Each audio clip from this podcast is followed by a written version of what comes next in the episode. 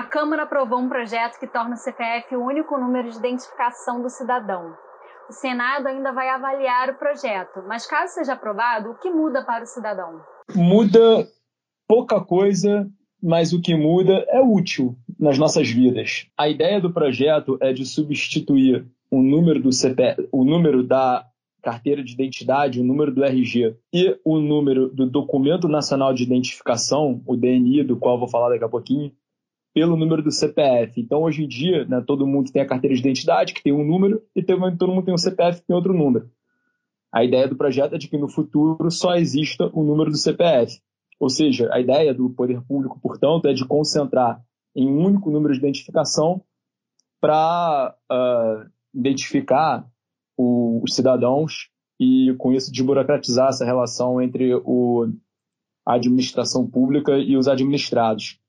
Além disso, a ideia do projeto, além de adotar esse número único, o projeto também tem a ideia de que, uh, no que os cidadãos solicitarem serviços públicos, preencherem formulários, pedirem informações, esclarecimentos, documentos à administração pública, só informem os seus próprios nomes e o número do seu CPF. Então, por exemplo, as pessoas estão acostumadas a, sei lá, pedir um, uma certidão qualquer e a pessoa tem que preencher um formulário com o nome, número do CPF, número da identidade, data de nascimento, nome do pai, nome da mãe, a ideia, ao invés de preencher com todas as informações, só coloca o número do CPF. Depois de aprovado, as pessoas terão que fazer nova documentação ou será só mesmo usar, é como o senhor falou, substituindo o número? Não, só substituir. O Estado vai ter dois anos para alterar os seus cadastros internos, dois anos né, depois que a lei entrar em vigor. E depois que a lei entrar em um ano, a partir de um ano da, da entrada em vigor da lei, a cada solicitação de documento, o Estado já vai emitir somente com o número do CPF.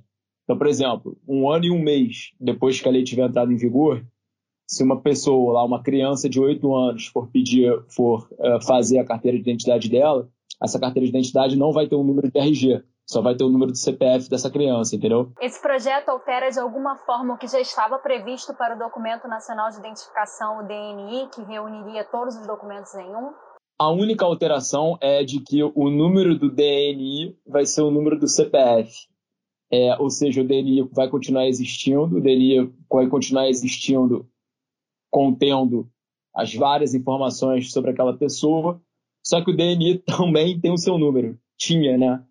Vai passar a não ter mais e vai ser o número do CPF.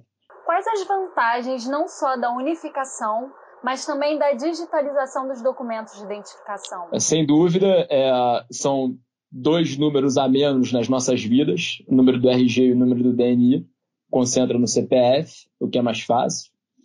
E com relação à digitalização, é menos papel para as pessoas carregarem, para as pessoas guardarem, e naturalmente isso diminui tende a diminuir o número de fraudes, de furtos, entendeu? De roubos.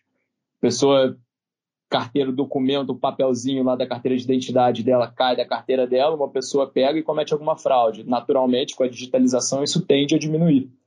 Entendeu? Esse tipo de iniciativa, só até para complementar e fazendo um link aqui com uma informação adicional, esse tipo de essas iniciativas aqui no nosso país de unificar o, os documentos, unificar os números, é, não é de hoje, mas sem dúvida esse PL é o que uh, mais avança nesse sentido, porque ele contempla uma maior quantidade de documentos.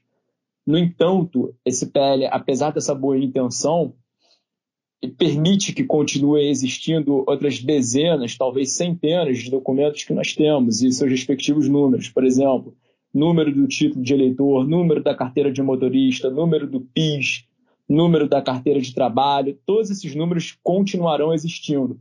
Na minha opinião, o que poderia ser feito agora no Senado é um, enfim, uma alteração desse projeto de lei que veio e foi enviado pela Câmara ao Senado no final do ano passado, para acabar, tentar pelo menos acabar com todos esses números adicionais e concentrar tudo no número do CPF.